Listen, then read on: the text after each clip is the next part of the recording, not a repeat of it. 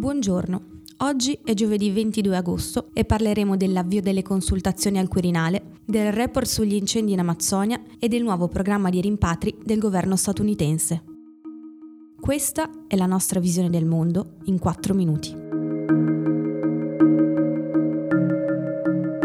Ieri al Quirinale sono iniziate le consultazioni del Presidente della Repubblica per la risoluzione della crisi di governo. Ad aprire i colloqui è stato il Presidente emerito Giorgio Napolitano, seguito dagli interventi dei Presidenti delle Camere Casellati e Fico e infine da quelli dei rappresentanti dei gruppi parlamentari delle autonomie, del gruppo misto e di Liberi Uguali.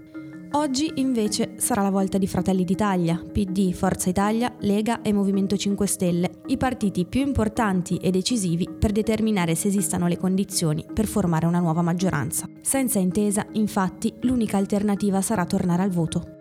Per Mattarella saranno cruciali le posizioni dei Dem e dei 5 Stelle, Ieri il segretario del PD Zingaretti, appoggiato dalla direzione, si è mostrato favorevole a una trattativa con il movimento, a patto che vengano rispettati cinque punti imprescindibili, primo tra tutti il no a un Conte bis. Noi siamo pronti per riferire al Presidente Mattarella la nostra piena disponibilità a verificare le condizioni per un governo di svolta utile a questo nostro Paese in un momento difficile della sua vita democratica, economica e sociale.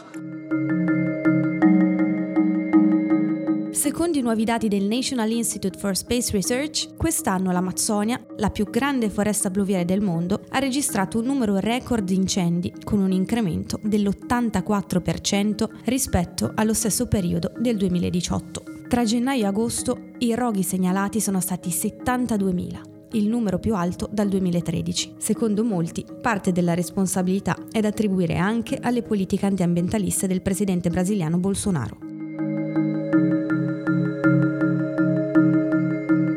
2.000 migranti centroamericani che hanno tentato di entrare illegalmente negli Stati Uniti hanno aderito al programma di ritorno volontario assistito promosso dall'amministrazione Trump. Il governo statunitense ha stanziato un fondo di 1,65 milioni di dollari per finanziare il loro rimpatrio.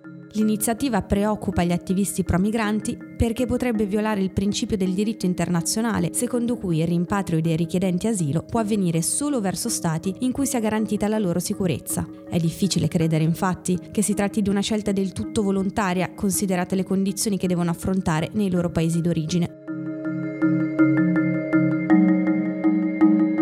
Secondo il garante nazionale dei diritti delle persone detenute Mauro Palma, Mimmo Lucano deve poter vedere il padre. Esprimendosi nell'ambito della vicenda dell'ex sindaco di Riace, che a causa del divieto di dimora a cui è sottoposto non può far visita al padre malato di leucemia, Palma ha affermato che in queste condizioni il divieto ha un sapore punitivo che in qualche modo non corrisponde al modo in cui i provvedimenti sono stati pensati e istituiti.